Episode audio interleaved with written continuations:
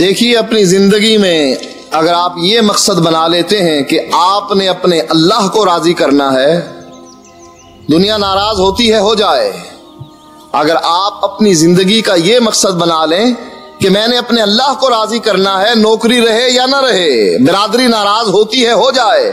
لیکن میرا رب ناراض نہ ہو تو اللہ انشاءاللہ برادری کو بھی راضی کر دیتا۔ ہے اور اگر آپ یہ کوشش کرتے ہیں کہ آپ برادری کو راضی کریں، رب تو پہلے ہی ناراض ہو گیا۔ اللہ برادری کو بھی آپ کا مخالف بنا دیتا ہے۔ اس لیے میری آپ کو نصیحت یہ ہے کہ آپ اپنی زندگی کا ایک اصول بنائیں کہ میں نے ہر موقع پر اپنے رب کو راضی رکھنا ہے۔ میں نے لوگوں کو راضی نہیں رکھنا، والدین کو راضی نہیں رکھنا۔ اگر والدین بھی مجھے شرک کی دعوت دیں، میں نے والدین کی بات نہیں ماننی ہے، بلکہ اللہ کی بات ماننی ہے۔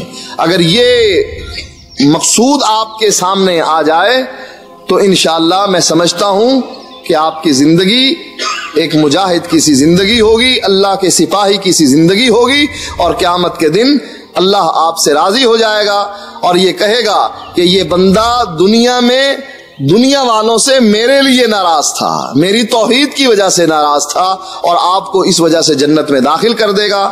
سبحانک اللہ و بحمدک، اشہد اللہ الہ الا اللہ، استغفرک و اتوب الیک۔